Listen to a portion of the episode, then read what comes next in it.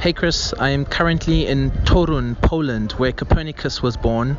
I am a South African working in China, meeting my Polish family from my biological father's side for the first time. I was his dirty little secret for 26 years, so I'm meeting my grandmother, auntie, and cousins for the first time at 27 years old and dropped acid with my youngest cousin only a week ago. I love how you nonchalantly slipped in that your book is finally finished in the Abby Martin episode. I am so excited and it's about time. Sending loves and hugs to you and the podcast family. Sweet Jesus. I just want to take a moment to uh, to pause and ponder all the incredible things that were in that very brief little audio clip from Poland Good Lord. Uh, thank you for including us in this incredible moment in your life and for sharing all that fantastic information. I hope that trip is going well. I think this one just came in recently, so it's uh, it's probably happening even as we speak. Thank you so much for sending that out. Let's listen to a few more. Why not? Hey, hi Chris. Hello, Chris. We are Beñat and Mikel. And we are uh, here in the Basque Country.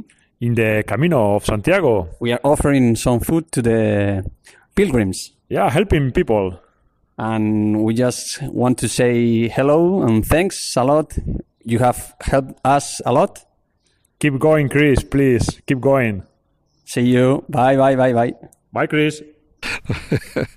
oh man, you guys are great.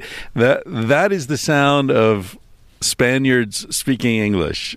Uh, that is an accent I'm so familiar with and have come to love so much in my time in Spain. So thanks, guys. Muchas gracias. Un abrazo muy fuerte. All right, let's do one more before we get down to serious business. Hey, Dr. Chris Ryan. My name is uh, Jack Ryan. no relation. I'm out here in uh, Detroit, Michigan right now, actually at an automation facility working. Uh, it's my seventh day in a row. I'm tired, 10 hours a day. I know there's people out there working a lot more than me. Um, I just wanted to let you know that you have a voice in the working class too, man. I listen to you almost every day. Uh, I like that you're breaking the taboos about society, man, about sex, about drugs, fucking rock and roll, all of it, dude. You're doing a killer job. And, uh, you know, I might not be out on some nature walk right now, but I want you to know you're still in the working class, bro. Keep it up, dude. Thanks. Radio Mano Papachango.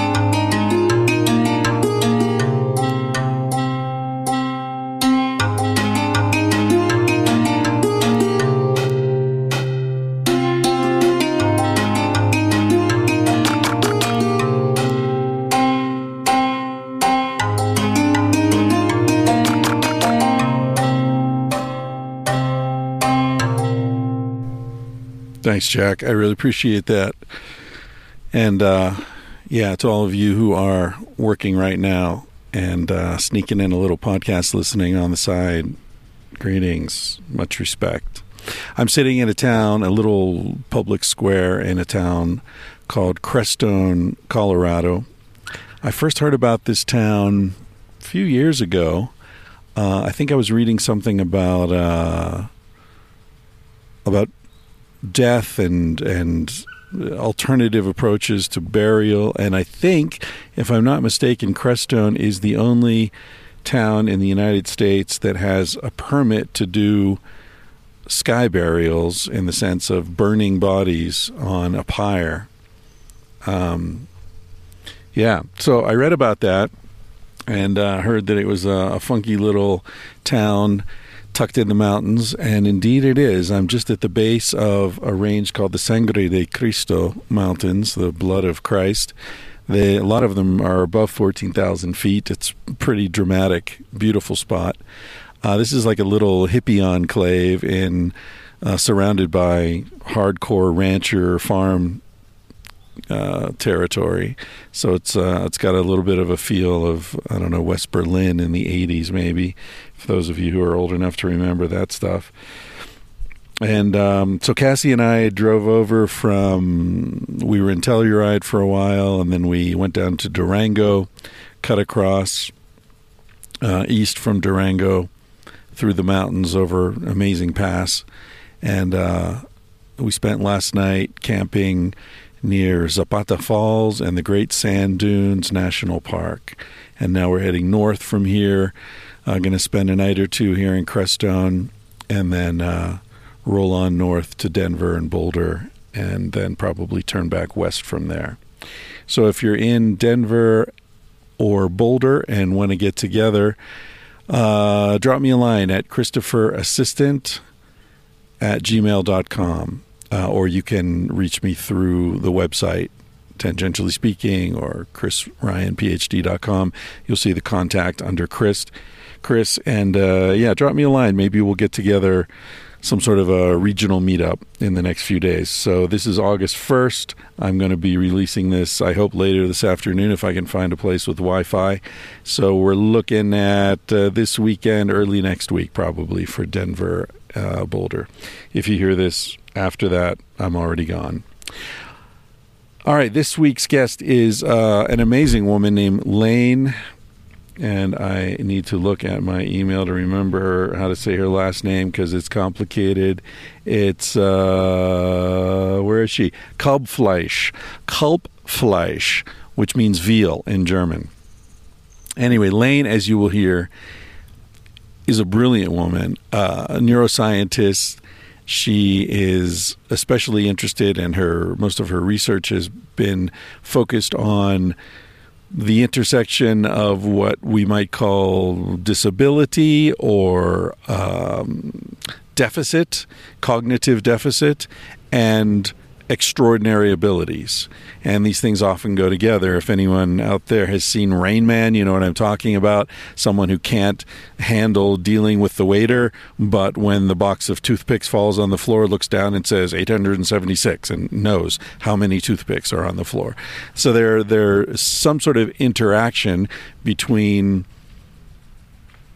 extreme capacity and incapacities. And that's what her research has been focused on. She's great. I found her at a place called Ghost Ranch uh, just about a week ago down near Taos, between Santa Fe and Taos, New Mexico. Uh, Wallace J. Nichols, um, Jay, who is a marine biologist who was on the podcast five or six episodes ago. Oh, give me a fucking break, man. This is what happens. You pull out a microphone and somebody else pulls out a chainsaw.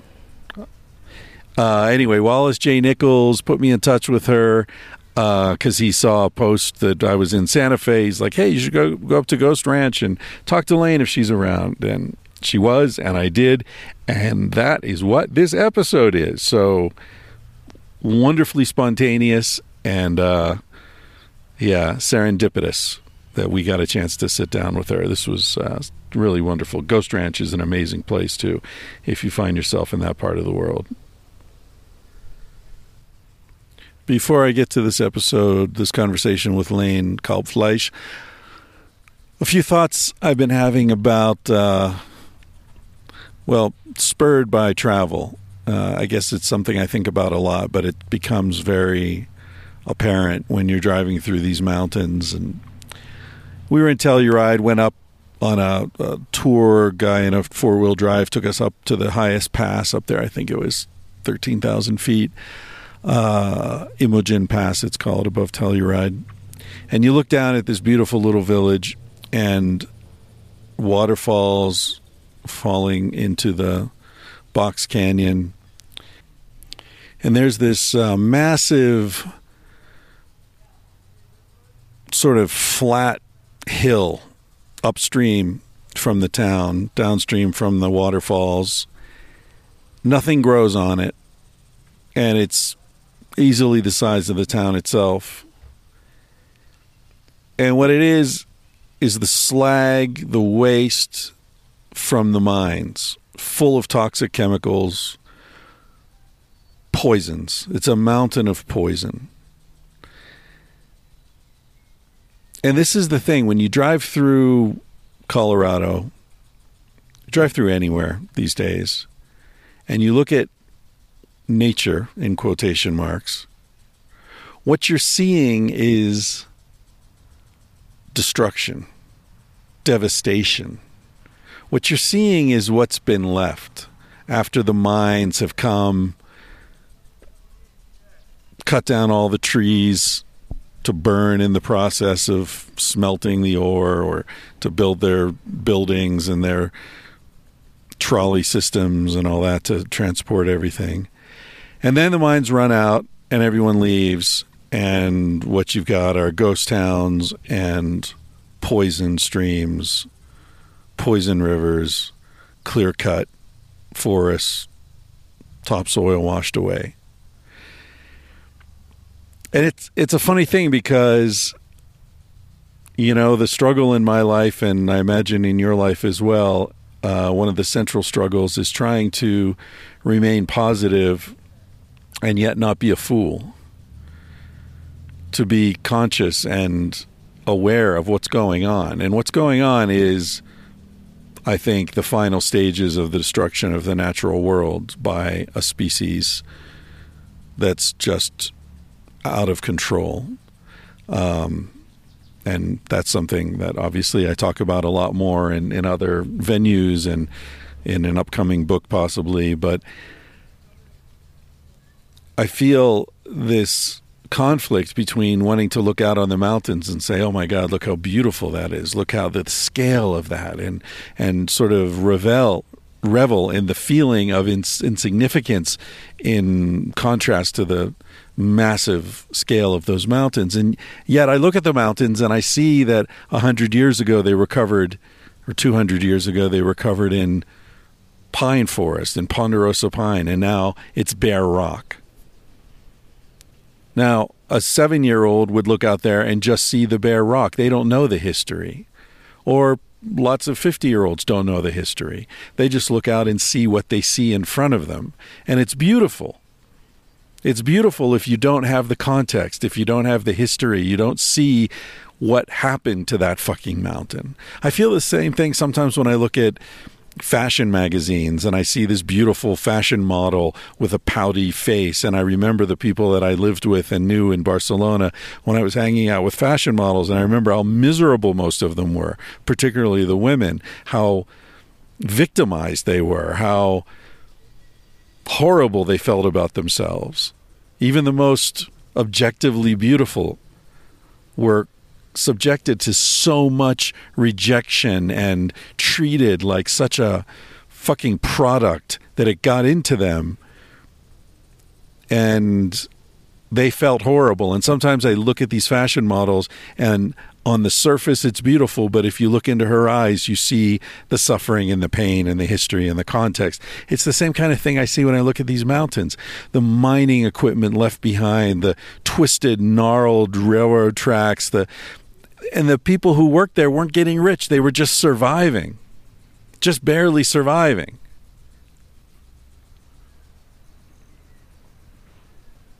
and even the people who were getting rich even the managers or the owners of the mining company they're all fucking dead now what did they leave behind piles of fucking poison So it's a funny it's a funny thing traveling around the West. There's this feeling of awe and despair. And it's one of those situations where intelligence and awareness brings suffering because you see what's happened. You see what's behind the the veil. Anyway, it reminds me of that quote from Chogyam Trungpa, which I often return to in times like this, where he said, The best way to live life is joyful participation in the sorrows of the world. So, there you have it. I'm out here in the Rocky Mountains trying very hard to participate joyfully in the sorrows of the world. I hope you're finding some joy where you are in the midst of the sorrows that you are uh, no doubt well aware of. All right, I'm going to play you out with a song I've played on this podcast before, but it's been a while. And who gives a shit? You only hear this once a week, so you can't be sick of it already. It's Treat Yo Mama, John Butler Trio. It's about, obviously, Mother Earth and how we need to be treating Mother Earth. Hey, I hope this finds you well. And uh, wherever you are, whether it's summer or winter or whatever the hell you're doing in a factory or out on a trail somewhere, I hope the world is treating you the way you deserve to be treated. Bye.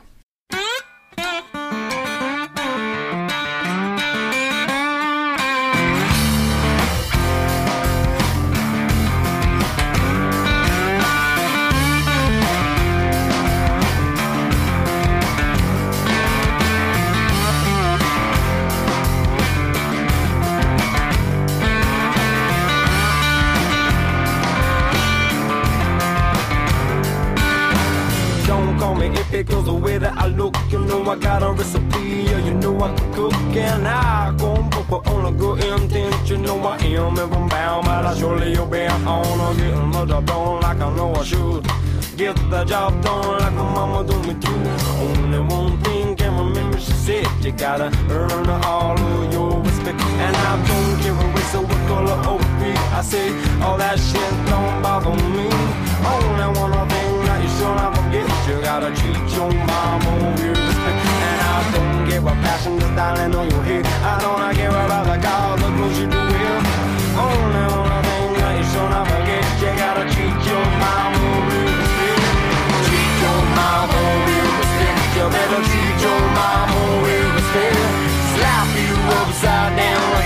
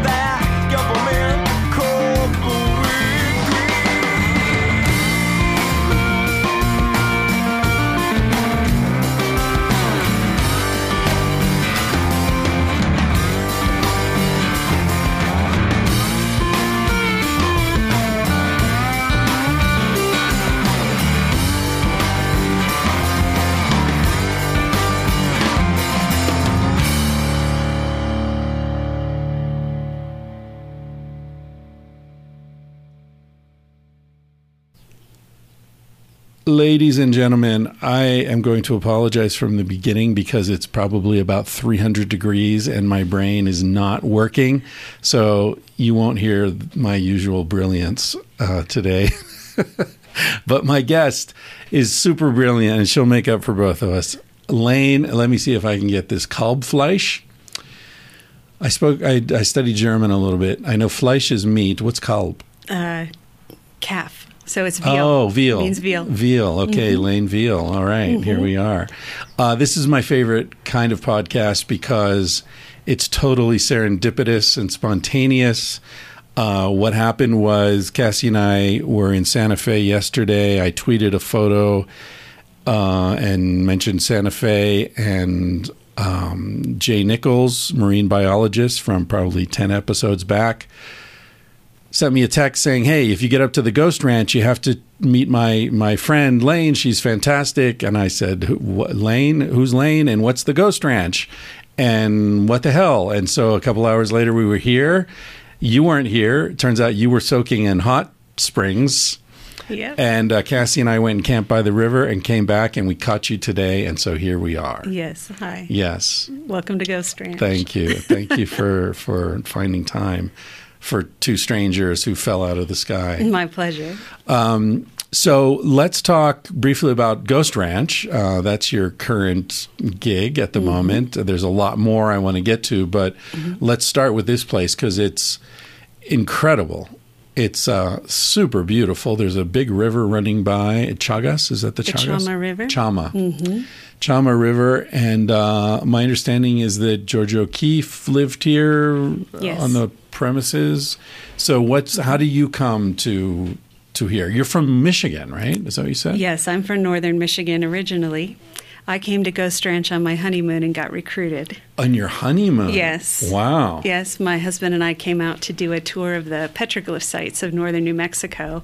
And I was a, a tenured college professor at the time. And Ghost Ranch has a beautiful program called Jan Term, which is a month long apprenticeship in the Spanish and Puebloan arts that takes place in January. And college kids come and get credit, and anybody can come, lifelong learners, and, and take a, a course and be immersed in the culture of northern New Mexico. So I got invited to come to Jan Term and As a teacher, as a as a volunteer. They they were short staffed, and they said, "Would you like to come and run our library?" uh-huh. And our library, Cottonwood Library, is the former summer home of the Johnson family of the Robert Wood Johnson Foundation. right. So I got to come back and live upstairs in the library and in the Johnsons' apartment and run the library, and kind of the rest is history. I've- Did your husband come with you, or did you ditch him? no, he he did not come. He stayed working in the Northern Virginia area. So he lost you on the honeymoon. Jeez. Yes, uh, Dude. life life kind of flipped over at Ghost Ranch. All right. Well, Mm-hmm. Uh, be careful where you go on your honeymoon. I guess is the story there. right, Uh, so you came here and you you volunteered for just that January. right. And then after that, I was recruited to be the dean of the Jan Term program and to um, develop that further. And then a year ago, um, we're owned by the Presbyterian Church, but we're run by the mission. And in January 2017, we became our own 501c3. So at that shift, I was recruited to become the education director to program all of the spaces on the ranch, which are art studios and museums and worship spaces and um, outdoor parks and, and things of that nature, all of the, the big informal learning spaces. And So it's owned by the church, but it's not really a. Re- it doesn't feel like a religious place to me. It feels like it's pretty secular. its its mission is much larger. It it it, it simplifies to um, we open our doors to everybody. God is in everybody. We have retreats that happen um, within the Presbyterian communities, but we also host retreats on spirituality and and other. Um, very ecumenical setting because a lot of different people bring their worship here, whether it's a wedding or a, a conference or a meeting. Um, we have relationships in our local community, which is heavily Catholic from the Spanish influence. Um, so it's it's a large cornucopia. We're geographically in a place that was uh, kind of a, a frontier point for the Pueblos. Um, The Pueblo of Abiquiu, which is 15 miles south of us, was a bit of an outpost. Um, and it, at one point, even the Catholic Church pulled back all of their missionaries um, during a wartime, and the penitentes emerged, which are a community brotherhood um, that continued to serve the Catholic faith during during conflict out here. So Ghost Ranch land has been we border Navajo, we border Apache, um, Ute, and, and Pueblo territories, and there we have an archaeological dig on site where we have human occupation to 8,000 years ago. Um, and so we were donated to the Presbyterian Church in 1955. The last private owner, Arthur Pack, donated it to the church. See the guy who won it in a poker game? Arthur Pack did not win it in a poker game. That was a, that was an owner or two back. Yeah. I read there was a, a historical Yes. uh, plaque or uh, display up there. Yeah, imagine winning this in a poker game. Yes, Man, I wonder what uh, hand he had. kind of the the the gateway to from the poker game. A woman named Carol Bishop Stanley, her husband, won it in the poker game, Ah, and right. she came out and created the footprint of the Dude Ranch that you see now out in our grove, where the little cottages are, on the way to the dining hall. And why is it called Ghost Ranch? Do you know? Um, there, it, the, its very first uh, modern origins, it was a place where a, a group of cattle rustlers hid cattle and horses. Uh, the Archuleta brothers are credited as kind of being the ringleaders of that. So they wanted people to think it was haunted back here, so that they could hide their horse and their cattle. right, so they wouldn't Right. come looking around. Right. And then they got caught and hanged out here. Right? Right, right. The cottonwood trees outside a ghost house, which is the oldest building on the property. The trees that are still there? Mm-hmm. Oh, wow. Yep. So it has Well, a really interesting history. Colored history Yeah. of a lot of different footprints, and so it's Presbyterian owned and led, but um, but it breaks off into many different pieces and in many different ways. It serves art and science and religion and mind and body and all all kinds of things happen here. Hmm. All right, folks. So if you're looking for a beautiful place to have your retreat, actually, you know what? Yesterday when we were driving out, we went by that log. There's a log house up there by the Mm-hmm. entrance, Yes. and there were three women sitting in front on a blanket talking. Mm-hmm. And one of the women, was we drove by, she said, "Hey, are you Chris?" She recognized us. She was at the dinner that where I met Jay Nichols. Oh, my in Santa. Cruz. Get out of it's crazy. town. Yeah, isn't that crazy? Folks, if you if you know, like, look, Google this place and imagine how remote it is.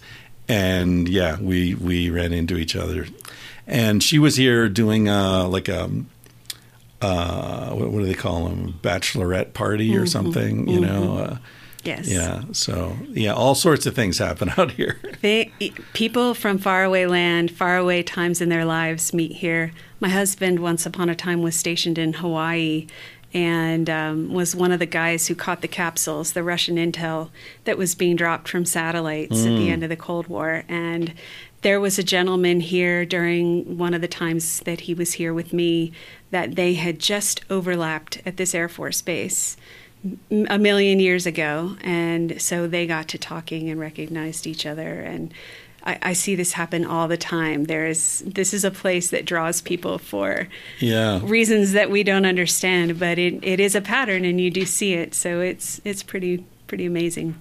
You know, it always those sorts of situations always make me think uh, the law of probabilities.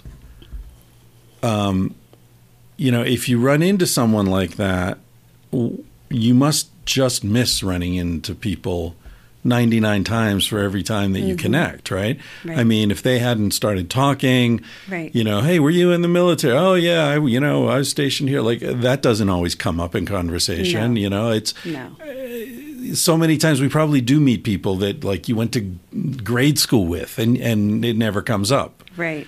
I wonder i mean are there really only a thousand people in the world you know Well, I'll, I'll tell you another story to illustrate this. Um, in November, mid November, during Veterans Day weekend, here we have a gourd dance. And a gourd dance is an intertribal dance. It, it originated with the Kiowa tribes, but it's um, stewarded here by the Navajo Nation, the Apache Nation, and it's um, it was a warrior's dance originally, but it's used for all kinds of celebration and healing. So we have that dance here, and this year was my first year as education director and being a part of that dance. I'm, Yeah. a, I'm Ojibwe from northern Michigan. And the very next day, my husband and I were at Ojo Caliente, the historic hot springs, and I was standing by the Kiva fireplace. And a voice behind me said, What are all these springs? I've never been here before. Well, I could have ignored him.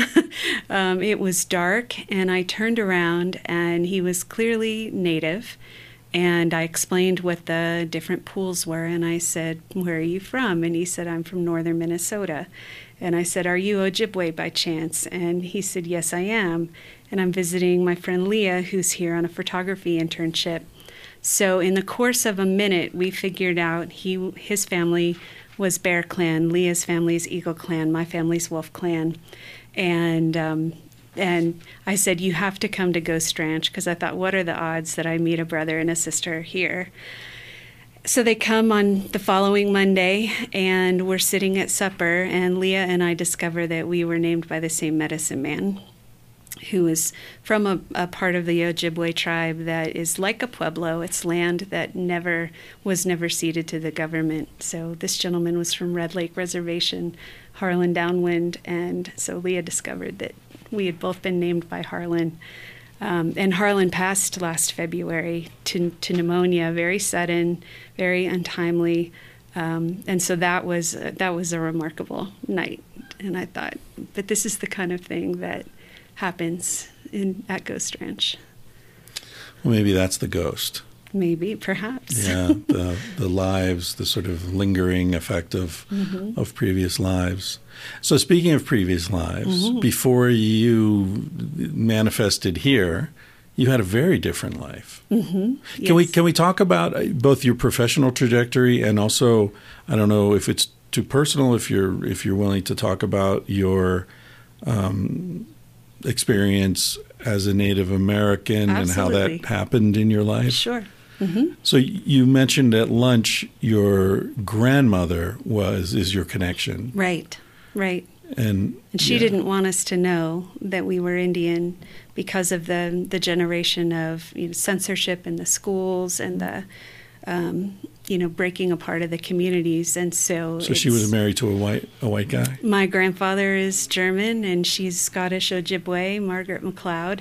Margaret McLeod. Margaret McLeod, yes. So her one of her parents was named her dad. Her dad. Her dad was an Indian, um, and so at her wake, um, friends and family came to the funeral. And gr- when I was growing up, whenever something went wrong in our house, my dad would say, "Lolly Shadowin did it." And we would all say, Who's that? And he would just kind of wave his hands. So it was always this fictional person's, Oh, that Lolly must have done that. Well, Lolly walked into the wake, into my grandmother's wake. Wow. Yeah, and he had his headdress, and um, as I was being introduced to him, I, I said, "You're real." Always a nice thing to say to someone. right, right. Um, and that was the beginning of of my our family's knowledge, my knowledge. So what was his connection to your grandmother? Um, my dad. It, it's unclear. There, it's it's unclear. Sometimes it's a cousin, sometimes it's a friend, sometimes it's a family member. And um, last summer, I went back to uh, a family reunion in Hessel, in northern Michigan, and met my extended family for the first time. And the, the cultural days for Ojibwe were happening that exact same time. So I left the family reunion and went to the, the powwow. And there was a woman who had kind of shepherded me through tribal medicine and talking with different elders. And my dad worked for the tribe when he retired from his corporate life. So I heard her at the microphone and I walked on and I, I said, I'm Beat's cousin and Beat McLeod. Oh, you're Beat's cousin. And that kind of broke the whole thing open. Everybody knew immediately who I was and how I fit. And um, so that was that was the moment where it, my community life as an Ojibwe crystallized. My spiritual life was a few years ago when I was named by Harlan and I had spent a few years talking to different elders um, in my tribe and with friends on the pueblos here. I'd had some experiences and said, "Hey, you know, can I talk with you? Um, I'm an infant. I'm, I'm an infant in my Indian life, and what does this mean?" And so, just through a series of mentorships and um, and people just kind of spending time with me. Uh, tutored me back into the system and, and an elder if they can't help you they will always say um, I'm not the one to help you, but I want you to talk to so and so. And so there's always a sense that you're on a path and that the person is stewarding you to the person who will ultimately, um, you know, give you a piece of your your identity. And when I was named, Harlan said it's not unusual for people to come back in their 40s and be named because of what happened two generations back with all of the censorship and the breaking of tradition um, people are just finding their way back. And we're we're in an era culturally in the Ojibwe we're the children of the seventh fire, and there are seven fires in our prophecy. And for instance, the fourth fire was when Indians met met the white men. That was in prophecy.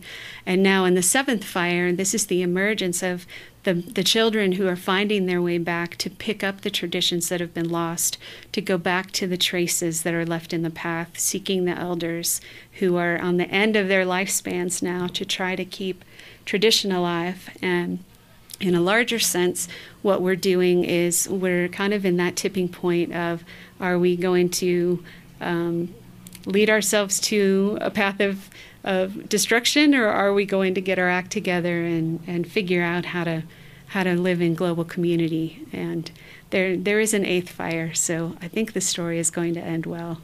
Oh, um. it's not the fire that's going to burn it all down. No, I don't think so. Oh. I um, yeah, I heard a teaching of a Mescalero Apache woman in May at Fort Sumner, and she also, in an oral history, told a story of of a future of um, surmounting the obstacles that we're in right now, that there will be a better time. Well, here's hoping. Um, that happened when you were 28. You said you're. you're I was in my late 20s. Late I was 20s. in graduate school. Yeah. Uh, and prior to that, had there been Ojibwe, Ojibwe, Ojibwe, Ojibwe, Ojibwe um, influence in your life, or yes? It, so it wasn't just out of nowhere this nice little white girl like, oh, wait a minute. well, only we spent our summers at my grandma and grandpa's. My dad was raised on the Straits of Mackinac on the Lake Huron side on a bluff overlooking Mackinac Island. So my childhood summers were at grandma and grandpa's. My great grandpa Harry had built cabins on the beach, and we, we always stayed at the cabins, would ferry to the island. And of course, on the island, there are no cars, so you're biking, walking, um, or riding a horse. And so going back in time, the Ojibwe Cultural Center was in town, and we would go to Indian Village. Um, so the I was surrounded by it in an informal way. And uh, when I was about 11, my grandmother gave me a book uh, by Iola Fuller called The Loon Feather, and the only regret of my life is not reading that book when she gave it to me mm. because it's a story about Tecumseh's daughter and Mackinac Island and the relationship between the Indians and the French voyageur. And um, I read it after she died, and I was just heartbroken because had I read that as an 11 year old, I, I think a different conversation might have emerged a lot sooner. And I didn't, and so it didn't. Yeah. But yeah. Well, that's that's the way those things happen. Mm-hmm. Yeah. I I on the other hand was obsessed with Indians when I was 11. Mm-hmm. That's all I read. I came home from school and put on a loincloth. Wow. I made my own moccasins. I lived in a wigwam I'd built in the backyard, much to the chagrin of our neighbors. Mm-hmm. I, I, would have killed to to find out that one of my grandparents. That's great. You have an Indian you know, had heart. Some, yeah, but you know, not the skin, not the hair. As a little redheaded Indian running around. Um, yeah, yeah. Ojibwe. Did you ever hear any of the language? I'm learning the language. You're learning it now. Yes. Okay, that's yes. great. Yeah, my name is Badabanakwe, Indishnakotsmiangan Indodem which means I am the first light of dawn woman, the purple light at the first of dawn, and my mm. family is Wolf Clan. Oh, great. Mm-hmm. So that was an interesting transition. You were in grad school at the time, uh, studying neuroscience. Cognitive neuroscience and So educational psychology. I just had a neuroscientist on two weeks ago on this podcast. We talked a lot about brain parasites. huh? Yeah, Interesting that, conversation. That was his thing. Yeah. So uh, cognitive, I guess he was more of a biological neuroscientist Mm-hmm. and more into the cellular and, and the, the, the squishy bits. Mm-hmm. Cognitive neuroscience, this is ways of thinking, ways of conceiving. Mm-hmm. um, cognitive mi- mindsets and processes, what the brain does effortfully, what it does in its own natural states. That's cognitive neuroscience. Natural states, that's an interesting concept. What Mm-hmm. are the natural states Mm. of the brain? I guess sleep, Sleep. um, attention. Well, you could break it into two basic categories. In in waking, you have effortful cognition, things like solving a math problem, um, you know, creating something. But there is a there's a system underneath that that's called the resting state or the default mode network, and it's what the brain does when it's left to idle on its own. And it's similar to uh, the respiration of your lungs or your heartbeat, that it goes on autonomically. Did you just hear that? I did. Some I strange don't know what. laughter. Maybe that was. the ghost. Yeah, I guess so. um, but it's so it's an autonomic system in the brain. It's the the way the brain keeps homeostasis and integrates information and purges information. Um, and so cognitive neuroscience probes, you know, what is the relationship between those two systems? And um, in my case, I'm all, I'm interested in two things: what in the environment um, calls what in the environment influences the, our systems of reasoning in the brain and what is the relationship between talent and disability because you can meet some incredibly brilliant people who were horrible at school for various reasons and and had things that you know these days we call clinical conditions Right. so interesting skill sets emerge and at the time i was being trained um, I, I got very interested in that. And um, I was at the University of Virginia. I had been a music major and an English major as an undergrad, and found myself through a family friend in, in an internship helping to um, manage bunches of students that had learning disabilities but were really smart. And so I started knocking on doors asking what, what we knew. And everybody kept shrugging their shoulders or say, we don't know anything or that doesn't really exist. And um, so I, I thought that's, that's a problem that's going to keep my mind busy for a long time. Just kind of grabbed hold of me. So Was there a personal connection? Anyone in your family with a learning disability? Or- not to that, not at that time. Huh, interesting. Yeah. That's interesting. Yeah. Um, when I was in uh, eighth grade, I think, um, my parents told me I had to get a job over the summer. This is back in the days when kids worked over the summer. Oh yes, I was in that era too. Yeah. Now they get chauffeured around by their parents Right. to and parents work all summer. Uh, yeah. So th- my parents said, "Yeah, you should get a job over the summer." And uh, at the time, I wanted to be a psychologist, so I got the phone book. Remember phone books? Oh yes. And I looked up psychologists and I called all the psychologists in the phone book and said, you know, I'm 14 or whatever, 13 or whatever I was, and I need a job, and you know, I want to be a psychologist. You- I mean, I, I imagine getting a call like that now from someone like, get the hell out of here, kid. but one of them was really nice, and he said, well, I don't, I don't have any positions available, but why don't you see if your mom will bring you down and you can tour the facility? And it was um, an addiction treatment center, and he probably spent an hour with me, took me down to the basement, showed me the electroconvulsion um, area, mm-hmm. which at the time, this was not long after One Flew Over the Cuckoo's Nest. So that mm-hmm. took some, you know, some courage, I think, for him to say, look, I know this has a really bad rap, but this actually helps people with severe depression, Right. you know, more than anything else we've, we've used. Mm-hmm. And then he took me upstairs to his, one of his offices where he had um, biofeedback um, stuff. And this was, this would have been early 70s, so it was still pretty rudimentary. But I remember it he explained uh, first he, he hooked up my hands to temperature sensors on the back of my hands and and he there was a visual display and it he said try to like raise the temperature of your right hand and then lower and and I was doing it and and it because I'd studied martial arts and I think I was kind of a freaky kid, so this mind body connection was still quite strong for me. And um, and then he explained brain waves and what alpha was, and that when I was in an alpha state, they, there was this toy train that would move along the track, and the I, the objective was to try to make the train move Right. and um, yeah, that was a fascinating experience as a 12 year old or Made an impression. It really did. It really did. I mean, not only the experience itself, but as I got older, the kindness of that guy. You know, to say, "Oh, this here's a little kid with some interest. You know, let's feed that." Right. Even if it takes an hour out of my Thursday. you yeah. know?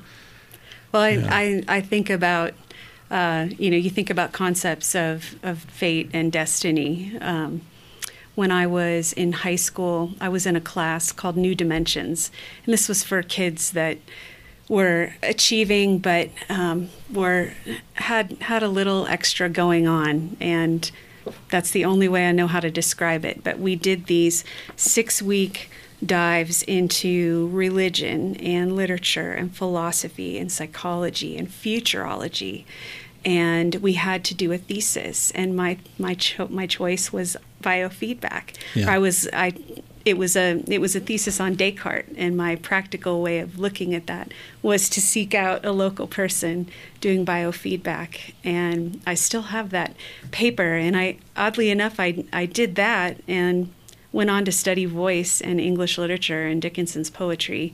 Never gave it another thought until I got to graduate school and thought I was going to be a college president.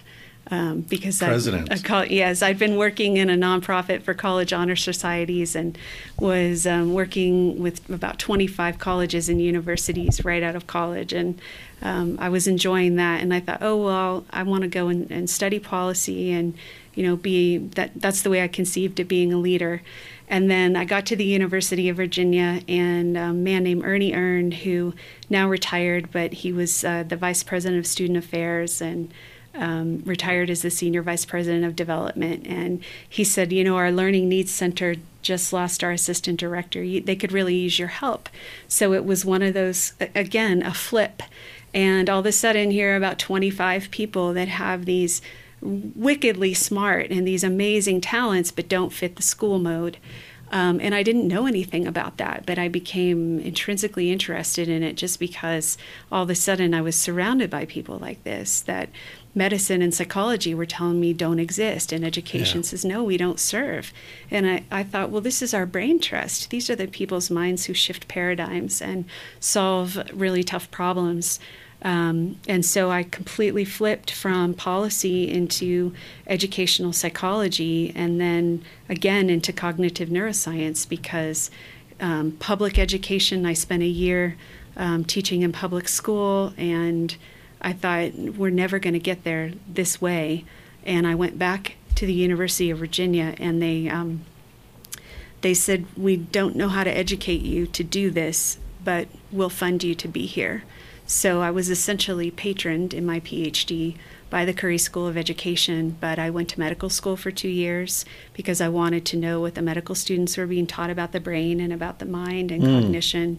Um, I worked in a, a rat laboratory, won uh, an NIH award on the first try, which is very hard to do, to look at uh, an animal model of ADHD and Ritalin. And there were circumstances in in um, pharmaceutical world and my career where I didn't get to do the rat project, but then I ended up back in humans, which is where I really wanted to be, um, and did my dissertation looking at quantitative EEG signatures of really bright boys with attention deficit disorder, um, comparing them to normally functioning kids and normally functioning kids who were also very smart to try to look at um, how their brains shifted between tasks and how they transitioned. um, because they're notoriously not good at transitioning. They can fall into something very deeply, but um, you know, bringing bringing a child out of that state or anybody with that kind of a, a genome out of that state is hard to do. The state of Um, extreme focus. hyperfocus, Yeah, yeah. Which hyperfocus can be a positive or a negative. Right. It's also It- known as a genius. It can be well, it can be perseveration in autism, where there's that perseveration is not productive; it's Oh, just repetitive. I see. But it can also be hyper focus, which leads to flow, which leads to innovation and lots of really good, juicy stuff. right. Um, and so that that was that question, and I I went on to learn functional MRI in a postdoc at Cornell, and then that was right before 9/11, and I came back to the D.C. area two weeks before 9/11, um, and took a job in Fairfax County Public Schools to create their science and social studies honors curriculum. Then I was recruited into the Krasnow Institute at George Mason University, which is where my lab was. And why I'm telling you all this is that the, the man who created that institute, Dr. Harold Morowitz, um, a biochemist, uh, very early in my recruitment there, he flies out of his office one day and he said, You took on the mind body problem, you know. And he was reading not my high school thesis, but my comprehensive exam I'd written at the university as a compilation of all of those fields. And he was absolutely tickled to pieces. And so, you know, that led to a, a friendship and a mentorship of of you know he's a biochemist looking at the um, the citric acid cycle in the generation of life from cells.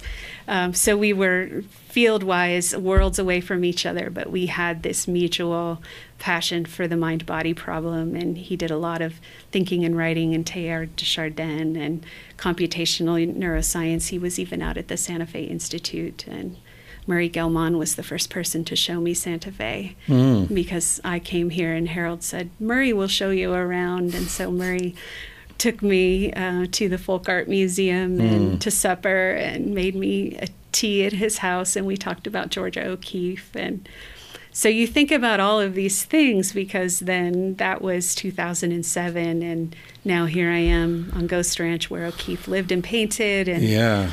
um, you know, trying to imprint a, a quality of education and retreat here that I think can be a model elsewhere because of the enormous peace that's here and the awe from the natural beauty, but also the, the Presbyterian commitment to the arts and the sciences and religion and the things that happen on Ghost Ranch.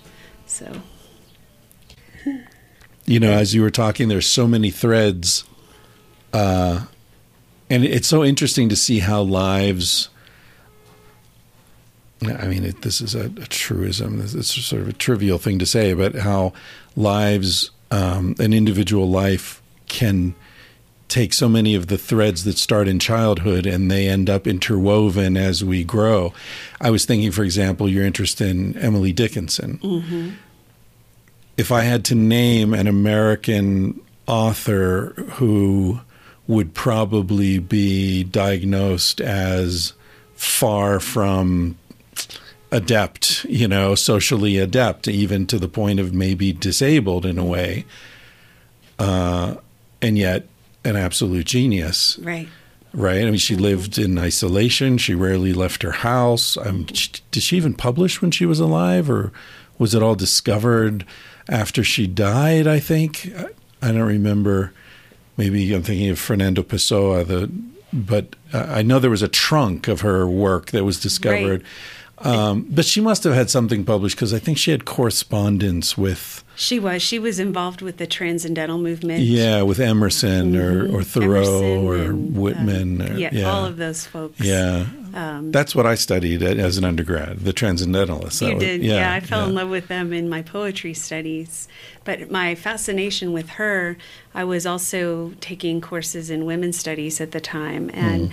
there was a book that came out the year I was deciding to do this project by Mary Field Belenky called Women's Ways of Knowing. And it was kind of a, a a series of voices that women have, um, you know, a passive voice, uh, a, a voice conceding to authority, you know, like a book, the ultimate truth. If it's written down, it must be true. Um, a victim's voice, a, a power voice. And as I was reading that for for that class, I was reading Dickinson's poetry and all of her voices, and the fact that the fascicles were cut, those bundled poems that she had so carefully ordered, somebody cut them apart. And and I thought, okay, we can never retrace the sequential history of these, but I would love to try to make sense of her poetry by voice. And so that my undergraduate thesis was trying to group her poems by voice according to that. That's an interesting Yeah. concept. yeah. Yeah, because they're so they're, they're such amazing fragments. Mm-hmm. They're written as, I mean, as you say, they were in order at one point, Right. but now we just read them as these little, even untitled, numbered fragments. Right. Yeah, what is it? I, I I could not stop for death, so death kindly stopped Stopped for for me. Yeah, that, I used to know a bunch of her And stuff. the brain is wider than the sky. Yeah. yeah. Um, you're talking about the um, states of consciousness, the brain body problem. That's, that's not really a problem. But uh, are you familiar familiar with John Lilly's work? He was a fascinating guy. He, um, you know, he's one of these super geniuses. I think he had his PhD at 18 or 19 from MIT or Caltech or somewhere like that. Uh, he did early work on communication with dolphins and dolphin intelligence. He ran a lab in the Bahamas Yes. in the early 60s. There was a movie. I'm familiar with this work. Right, the Day of the Dolphin was mm-hmm. about him. He quit that when he realized that the military was starting to use his research. Mm-hmm. Familiar with something you mm-hmm. said earlier. Um, and then he went to California in the mid 60s and became.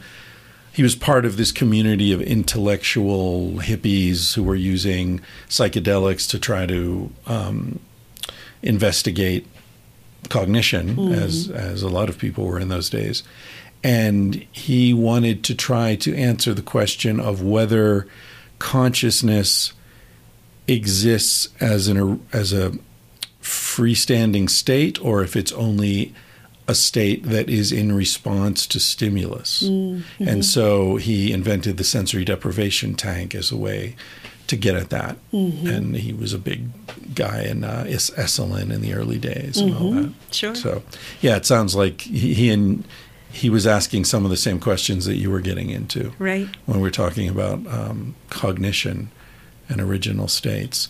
So this this question of um, extreme intelligence in people who are um, deficient in what we would call social skills, or I don't know, in in Or school skills. school skills. Right. So Yeah. is ADHD you know, from my perspective, it's very tempting to say ADHD is simply a diagnosis that's placed on people who think differently, who learn differently, who experience the world differently, and we're drugging them into compliance with a factory educational system. Mm-hmm. But I'm hesitant to say that because I don't have any personal experience. I don't have kids. Right. And I know that there are people who would say to me, yeah, that sounds great, but look, my kid mm-hmm. can't sit still for two minutes. Right. So, is it that there's a, a wide spectrum of experience in this, or is there a is there a, a qualitative difference between the kid who just is totally dysfunctional versus the kid who just gets bored quickly? Mm-hmm. Are we talking about the same thing? Uh, what what's The- going on? that's one of those tipping points when you're you know when i work with families and and you know a parent will say is my child hyperactive and one of the things you ask are they challenged in school you know is is that restlessness coming from being bored um, are they getting enough sleep? Do they happen to be an allergic kid on inhalers because corticosteroids can make children hyper? Um, is there an emotional trauma that- that's that's present? Do you look at, at diet and microbiome? Um, it- I have not personally gone into that because I'm not an expert in it. I encourage I I help families build uh, teams, and where my expertise leaves off, I help them identify people that they can work with. To Like what you were saying with the elders earlier. Mm-hmm. What I can't help you with, I can introduce you to someone else. Yeah. Exactly. Um, and so, you know, there's a lot that you can do to scale back to say it, it, it could be an attention problem, but there's so many things that inform a potential uh the deficit behavior that really, if you want to address it, you have to figure out what the right origin is. And if you're giving someone medicine, but it's a sleep issue or an anxiety issue or one of these other factors, it won't it won't help. So attention is such a broad construct. Um, and the problem clinically is that some of our disorders are continuums, like the autism spectrum. Others are containers, like ADHD. You're Right. inattentive, you're hyperactive, you have both. Um, and so, some ways of identifying clinical problems are the, the container approach, and some are have a little more nuance. Um, and yet, in the same person, these kinds of conditions can coexist. So, um, the way my thinking has evolved, and not in a practical fashion, but in a theoretical fashion, is that um, all things are possible in a genome. You know, people are our brains. There isn't one brain alike. It's like your fingerprint. Um, and so, who is to say that there are not these exquisite shades of skills and nuances and, and strengths and weaknesses that one person possesses? The the issue or the the challenge is that our even our modern technologies are still not sensitive enough to capture. Um, MRI, for as expensive as it is for the beautiful images it produces, you still cannot see the titration of a drug in the brain. Um, when I was building my laboratory, I, I had this discussion with with someone who does MR spectroscopy, which is taking a, a sugar cube sized piece of brain and imaging just that piece. And in order to do that, you only can see seven metabolites in the brain creatine, choline, I mean, the, the precursors to the amino acids. And so when you think of it takes all that technology and only taking one little sugar cube sized piece of brain in order to see just those seven precursors, we're not even close to looking at what a drug would look like, lithium or um, which is the great hope that can we see these mechanisms of action. And uh, i remember the example that was given to me and and somebody in the class said well why couldn't we see a, a drug action in the brain? And the the mr the mrs expert said well you would have to put them in a scanner for over 24 hours which you're not supposed to do for radiation and you'd have to give them a lethal dose of the drug in order for it to concentrate heavily enough in that piece of tissue for us to begin to see its action. And so, you know, we're for all of our technology, we still really only have like my dad would say going fishing with a hammer.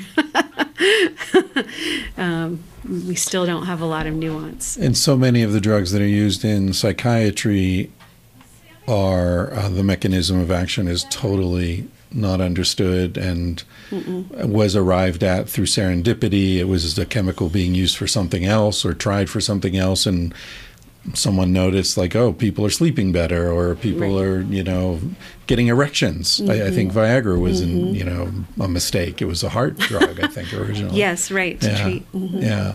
So it's funny the I, I often think about this the arrogance of science where so many scientists act as if they understand what they're talking about and yet if you dig a little bit you find out that there's like a giant sea of ignorance underlying virtually everything that's going on. Right. So Science is a tool.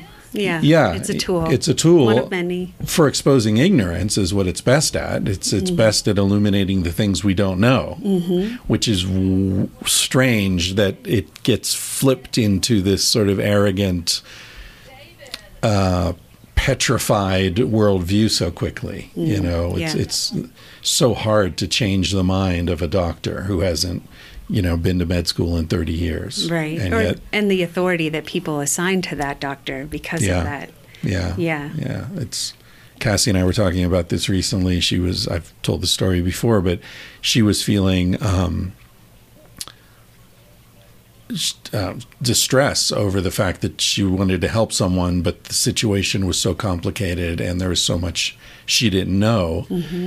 And she was feeling inadequate. And my perspective was like, holy shit, that's what makes you great. right. Your acknowledgement of what you don't know. Because when you don't acknowledge that is when you hurt people Right. you know, walking into it acting like you've got it all figured out. Right. And I understand the need for that emotionally um, for clinicians, but it's still dangerous. Mm-hmm. In your work with extraordinary intelligence, align, let's call it imbalanced intelligence, maybe. It's, maybe the that's what it is. educational term is twice exceptional. twice exceptional. Mm-hmm. So exceptional, exceptional. in the sense that you don't fit into the normal sort of parameters, but also exceptional in that there's some uh, incredible ability. Right. So mm-hmm. people are thinking of Rain Man, you know, all the the toothpicks fell on the ground and he said, you know, 8,224. And like- Yeah. so that that's real. Right. Right. That actually happens. yes. So, do you have any opinion on whether these are capacities that we all have that are shut down in most of us? Or is this something that's released in a certain kind of brain that isn't occupied with other tasks that most brains are? Sure. Yeah, how does that work? I, do you know? yes, I, I think that's I think that's where the story lies. Um, in my work in autism, one of the things that we learned was that the back of the brain tries to do the job of the entire brain. Um, sensory overload in people that have autism happens because the sensory cortex in the back tries to hang on to everything. Um, think of a child who's about seven years old, and and that's a time when attention, you know, is starting to go into the frontal lobes, and an autistic brain will say, "Oh no, I've I've got that. I can continue to do that function." So there's there are delayed developmental pathways in the autistic brain that, because they're delayed, they don't get to the address they were originally scheduled to go. They start in one place and they end up in a completely different place because they were kind of held up by that traffic light and um, and so those alternate pathways there is functional connectivity in an autistic brain but it's much different. And when you look at the resting state that state i was talking about before where uh, when the brain idles on its own there's a, a deep connectivity where all the hemispheres of the brain kind of lock onto each other. Um, functionally, it almost looks like the brain is talking to itself because the language networks get involved, the the um, sense of self in the back in the rostromedial cortex gets involved. Um, so there is a clo- there's a system that's created. But when you look at the resting state of children with autism, it's still there, but it isn't as intrinsically connected. And so the back may be firing at one frequency and one timing pattern, and the, the lateral frontal lobes are firing differently than even the frontal cortex. So you can see this, and we know the resting state is influenced by a number of diseases. It's documented in Alzheimer's, it's documented in schizophrenia, it's documented in aging. Um, and so the state is is flexible, but in autism, it's it doesn't um, it doesn't cohere as well. And so some of the things that you see that people with autism can do that that calendar calculation, the the counting abilities, there are skills that I think are, to use your word, released or at least disinhibited. Because in a typical brain, because it's so functionally coherent and wired together, there there is capacity in certain areas to do more than it does, but it's but it stays homeostatically balanced as an overall system. But in these cases, when there's a release of some kind due to altered functional connectivity or injury or, you know, eh, eh, drugs, um, you know, you think of all the different ways you could influence it, um, you do see things kind of pop out. Um, in aging, there there's data coming out that people, um, as they age, are more creative, and we know that the language areas, the temporal poles, start to unbuckle a little bit. The gray matter releases a bit or pulls back. It isn't as functionally tight and organized, and that is correlated observationally and behavior behaviorally with people thinking a little more creatively. That's interesting. I didn't know that. Yeah. I read um, this morning a line, I forget who it was from, but they said genius is the ability to, I'm paraphrasing, but genius is the ability to return to childhood at will. And I, I, I love that. I took it to mean something about that creativity, that wild, mm-hmm. anything goes of a mm-hmm. five year old. Mm-hmm. That if you can do that in your lab at 50 and just think totally creatively outside the box, you might come up with something really interesting. Definitely. And it's interesting to hear you say that the aging process sort of returns us closer to that naturally. Now, when you talk about the resting state, two questions. First of all, are you talking about a meditative state or what is the resting state? How do you provoke it in someone or recognize it? So it's the resting state emerges when you're daydreaming, when you're self reflect in self reflection, um, when you're sleeping, uh, when it can be induced in meditation. Ah. But isn't sleep a totally different state from meditation? I mean, uh, there It all is. sorts of housekeeping things going on, and you know, if you're in REM or not, or sorry, REM. In Spain, they always say REM. Mm-hmm. REM. Yeah, right. uh, right. REM. Well, in, in sleep is a little bit of a different case. It the brain moonlights. I, I describe it to people that every every piece of the brain you might learn that, that has a function for doing X while you're awake, it has a different job when you sleep. And so every every waking job has a moonlighting piece to it. And so when you sleep, the brain shifts into a different a, a different mode of you know getting rid of things, temporal compression that purges purges information, and sometimes we experience that as dreams. Um, you know, so there's there's a lot of housekeeping that goes on when you sleep, but Yeah. The other thing I wanted to ask you when you talked about how the autistic cognitive patterns, I guess, that you're picking up with functional MRI um, are different from normal, normal in a non judgmental way, of course, typical, let's say. Yep. Um, are is there a commonality among the autistic brains that have been studied? In other words, is the ab- atypical uh, pattern? Are they? Is there some uh, commonality among them, or is each one different? Um, yes, yes to both. There's a there's a common pattern that allows us to have a conversation about the autistic brain and what happens in most people. Um, in Asperger's syndrome, which was taken out of the United States uh, Diagnostic and Statistical Manual in its latest version, um, um, you do see behavioral differences. Um, I'll tell you a story about two twins whose case study I was trying to publish, and uh, genomically 99.99% the same had their had their genetic data from Johns Hopkins. Um, uh, high school, 16 years old, and one brother was very much Asperger's, so very verbal, very social, um, extremely high functioning, and his twin had uh, high functioning autism, so he was not as verbal, he was not as social, um, experienced overload more quickly, um, and so you could behaviorally see the differences between the two and how they related to you socially.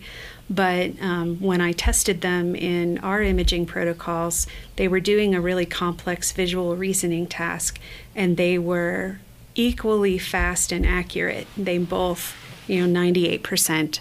Um, but the differences in their brains of how they achieved that task were different. Were different. Um, and you would say the an imaging scientist would say, well, that's an n of one and an n of one. You don't have statistical significance, except that when you looked at the brain differences in their functional connectivity, they laid on top of the gray matter differences that have been published in the literature that define a person with high functioning autism versus a person with Asperger's syndrome. And so the brother with Asperger's, his reasoning systems were in the frontal poles and in the visual cortex primarily. His brother's reasoning systems were more in the lateral frontal lobes um, and some of the sensory motor areas. And I wouldn't have thought a thing about that either because when you do an imaging study that includes a bunch of people, you always look at the single subject data because the, the average will be what everybody had in common. That's how you tell that story. But with these two brothers, because those differences laid almost perfectly on top of the textbook definition of the gray matter changes that define each of those conditions, that got my attention. Hmm. Yeah. And so that that's kind of where my scientific story leaves off are in those differences. And so I've seen them and I see them observationally all the time in practice and working with families and kids. Um, but that goes back to my earlier comment that some of our our spectrum diagnoses and our more container based diagnoses um, you have to kind of look at the human organism Yeah. as a whole Yeah. and use that with care. And maybe go beyond the the individual human organism. You said something at lunch um, that I wanted to to explore a little bit with you about um, what was the phrase you used? Uh, social brain. Did you use that? Oh, the group brain the group the group brain dynamic. Mhm. Yeah. Um, can you unpack that a little bit? Because that's Sure. uh, I'm very interested in emerging phenomena, particularly how groups of people can get together and essentially become a superorganism Mm-hmm. of some sort. And it seems like that's sort of where you were going there. Right. That so the idea in a group brain dynamic is that you could norm with a tool like EEG, you know, taking an electrical signal from the top of the brain. Um, you could s- literally see with a tool how groups of people are doing in, in informal and formal learning setting, settings. So the the hope of the of this is that that you could provide a tool with you know at the tap of a finger the press of a button or or following a monitor that you could immediately tell um, where groups are are comprehending where they're curious where there might be conflict or trouble um, and speeding up the diagnostic capability of a teacher or a facilitator in service of the goals and objectives of what's happening in the learning environment Wonder if you could do that in a comedy club. so a comedian would know like that back right part of the room, you're losing them, man. You know, there's there's something going on. That there. is a gotta speak to great them more. application. Yeah. Absolutely. Right. Oh, I'm losing them back there. I need to do X. Yeah, yeah. Right. And that's the hope for that tool. And I'm, I'm working with a group of people at the University of California, San Diego, and Stanford on, on that idea and on practical applications to shepherd that idea. Do you have any thoughts on the idea of, of consciousness functioning in a field? Like, for example, contact high.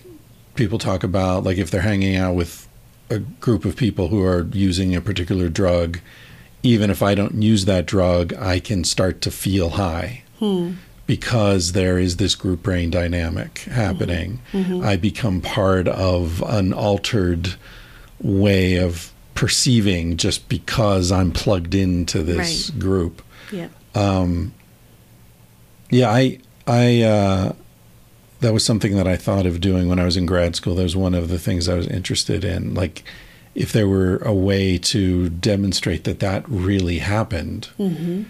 you know, and you'd have to do it in a way that you the subject didn't know that the other people around them were high. Like, even if they were isolated, like let's say they were in a soundproof mm-hmm. Booth with you know no airflow between them, and then they're surrounded by people who were you know smoking marijuana or something, and then do some sort of cognitive testing to see if just being in the physical space would change them. Right. Or here's okay. Here's another one I looked into. Uh, it's also related to what you were talking about.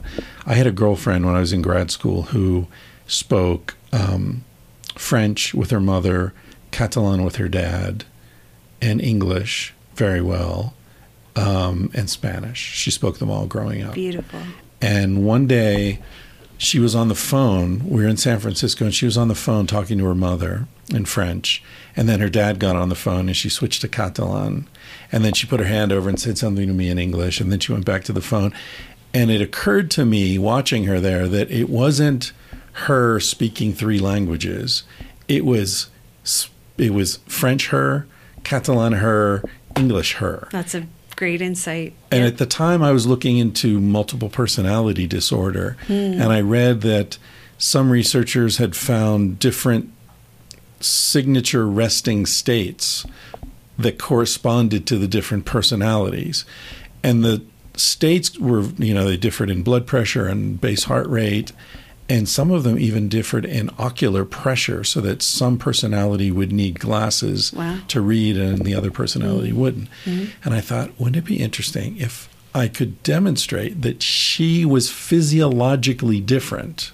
right. and people like her. were happening. Right, Uh-huh. so that the language wasn't just this brain Right. expressing itself in that language, it was this brain configured Right. In that language. Yes, and that that is that goes back to uh, you know my education derived question of what in the environment promotes reasoning systems in Yeah. the brain because as we've come to understand the brain it's usually talked about this is the brain adding and subtracting this is the brain reading as a single system and in reasoning it's not. It's multiple systems depending on what's elicited in the context.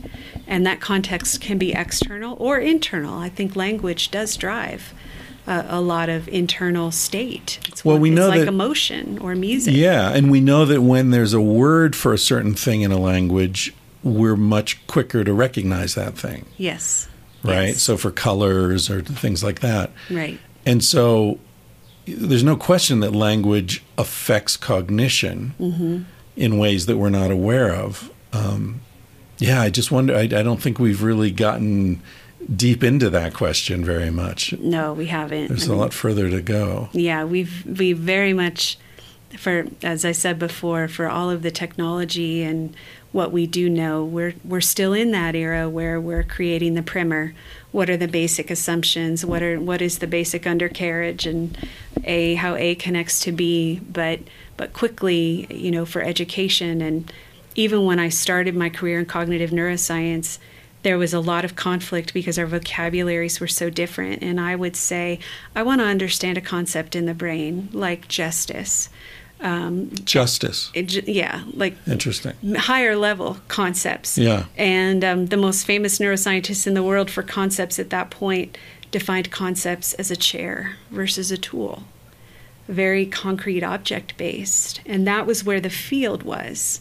And so, you know, I spent a lot of time looping among these fields to satisfy my curiosity, but also to try to understand where the intersections are and and what we're missing. And um, you know, part of being at Ghost Ranch and and working in private practice when I, I came out of my everyday life as a lab scientist was motivated by a feeling that I had kind of run out of runway in the lab that that I have papers in the literature and, and some some yet to be published that document how environment shapes reasoning in these different ways. Um, and that was sufficient for me to say, I can go back out into the wild and I, I can help people. Um, I can help families tie together spaces where kids tend to fall through the cracks. Um, I can help people in education and retreat. And I have a retreat called Heart of the Brain where we talk about some of the mythologies created by public information about the brain and really what people should know to be functioning well and aging well. Um, one example is is in memory. You know, as we were talking about the frontal poles that that kind of unbuckle a little bit.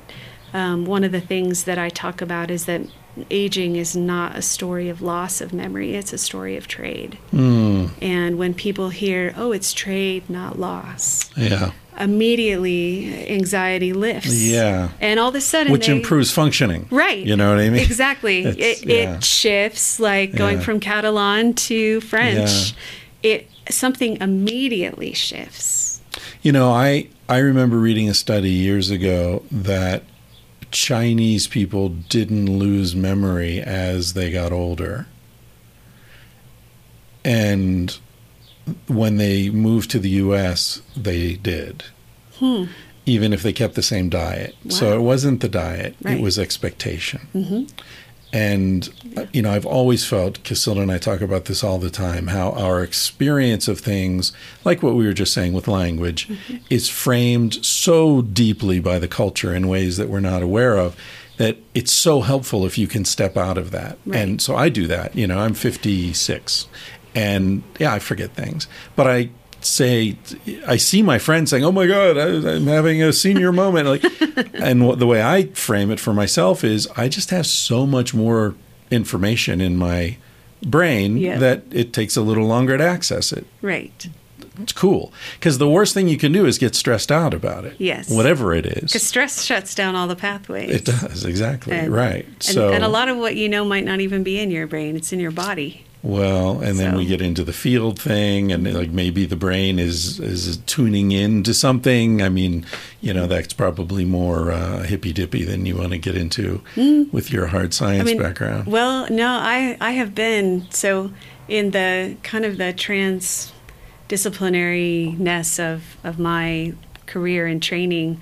I found myself over a series of years uh, among some hard, very hardcore nuclear magnetic resonance scientists. And a- again one of those moments of just complete misinterpretation but it turned out to be completely appropriate. And um, there are these meetings called Gordon conferences that happen every two years, and there are, there are hundreds of them because they're very small sections of scientific fields of people that get together every other year to discuss the state of the field, um, emerging findings, you know, controversies, all, all kinds of things. And when I was going through the list as a as a new new scientist, um, our institute director said you should go to a Gordon conference, find one. And so I went to two. I went to one on dopamine and one on nuclear magnetic resonance, thinking, oh, I'll be among imaging scientists. These are the modern day Einsteins, the guys doing magic angle spinning and all of the, you know, the chemical shift imaging. I mean, the nuclear pieces of imaging. So very different than human imaging. Hmm. And I, I ended up winning their Alfred Sloan Travel Award. And um, the head of the meeting told me at the end he thought I was a spy because they never nobody knew who I was, and here I show up. And he said, but then you kept coming, and then you started getting into the conversation, and he ended up offering me his flask like the last night of the meeting. Nice. You know, That's an honor. right? Exactly. So I was I went to three rounds of these meetings, and. Um, and uh, it really started to understand physics in a deeper way of of imaging and they were very happy to be talking about more applied work and just fascinated that I had found my way into their you know their community but very open um, some of the most down to earth people I'd ever met Yeah. which one of them, and I forget his name now, but he was at Princeton if he isn't still there, and he was looking at uh, magnetic resonance outside of the body Ah, and and fr- and from the head, looking for residue, for lack of a better word, of internal processing. which some people might see as an aura. Energy outside. Right. I mean, we it know can be talked about in very woo-woo kind of Right, ways, right. but um, very serious physical scientists Yeah. studying this and developing coils uh, for that that could detect that kind of resonance. Who was the guy I think in Montreal or Toronto who did some sort of magnetic resonance stimulation in the brain that induced states of religious I know Awe, I you know don't remember. about? Yes, I but I know what you're talking about. just yeah, by is like sending a pulse into the brain and people felt Mhm. in the presence of God. yeah Very the TMS interesting. and the yeah, transcranial that's direct what it was. stimulation. Yeah, yeah. Yes, Fascinating stuff. yeah.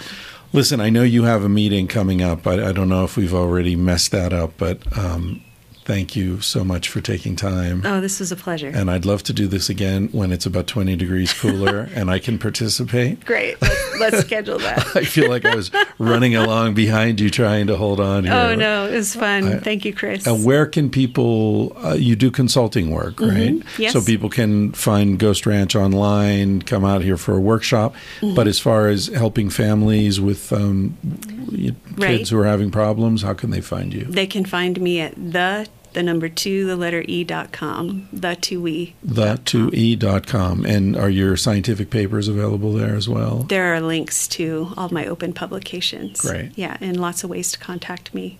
Great. Mm-hmm. All right. Thank you, Layne. Thank you. I hope you enjoyed that conversation as much as I did. Thank you to everybody who supports the podcast through patreon.com. You can decide how much you want to give the podcast a buck a month, five bucks a month, ten bucks a month, or you can get completely crazy and give 20 bucks a month or more. Or you can give nothing. If you don't have any cash, don't worry about it. Just enjoy the podcast and tell your friends. Thank you to Basin and Range for that opening music at the beginning of the podcast. Very funky little tune there uh, called The Bright Side of the Sun, I believe. You can find out more about them at basinandrangeband.com. If you want to talk about the podcast with other listeners, a good place to do that is on Reddit.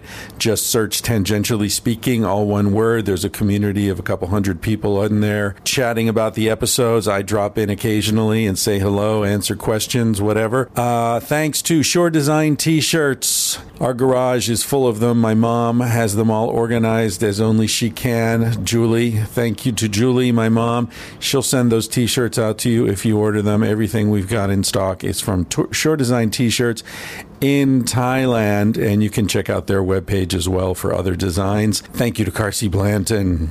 You can find out more about Carsie Blanton at carsieblanton.com, C A R S I E B L A N T O N.com. She wrote and performed the song you're about to hear, which is called Smoke Alarm. And it's a reminder to carpe fucking diem while you still can, because, ladies and gentlemen, you're going to die one day.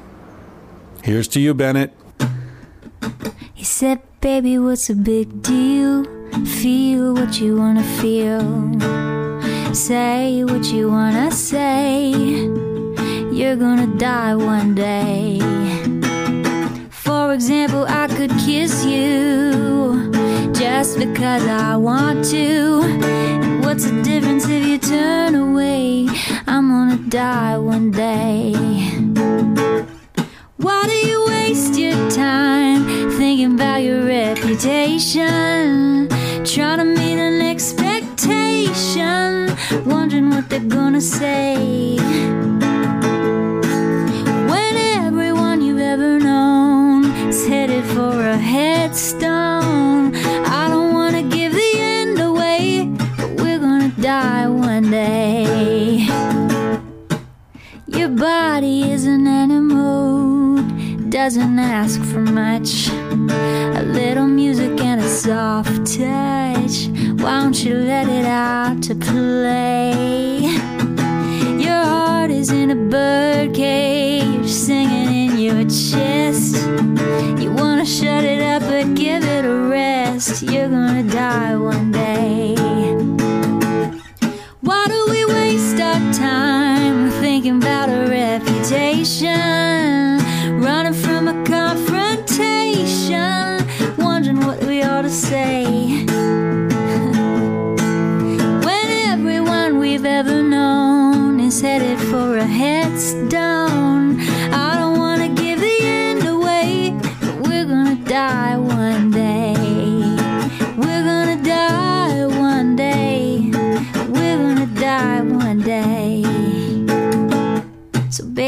What's a big deal? If you wanna be free, say what you wanna feel.